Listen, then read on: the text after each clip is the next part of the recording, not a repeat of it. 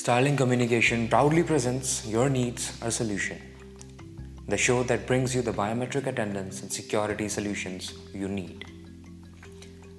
Hello, listeners. In our last episode, we talked about how shift and validity work with employee time attendance.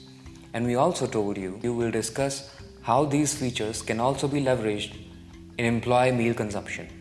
So let's get started.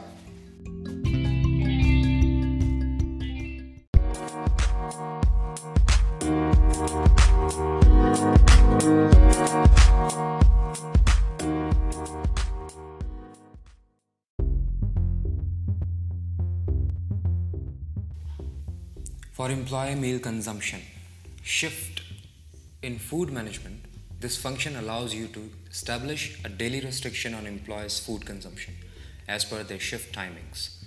The user will be enabled to withdraw a meal ticket beyond their defined shift timing if a predetermined time period for a certain group of employees is only set for breakfast, lunch, and dinner.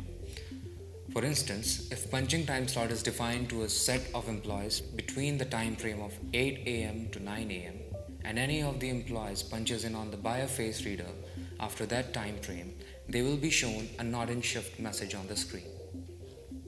Validity In a lot of companies, employees apply for a membership to the canteen.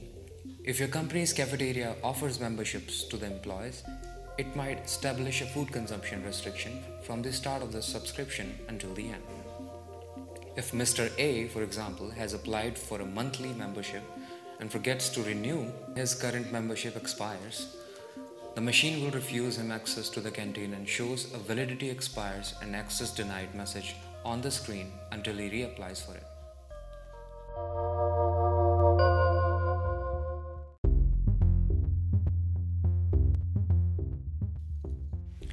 So that was all for today. In our next episode, we'll tell you how gyms or yoga centers can solve their time management problems using these features.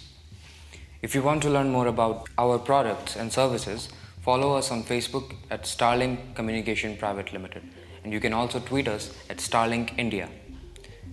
Thank you for listening, and we'll see you next time. Have a nice day.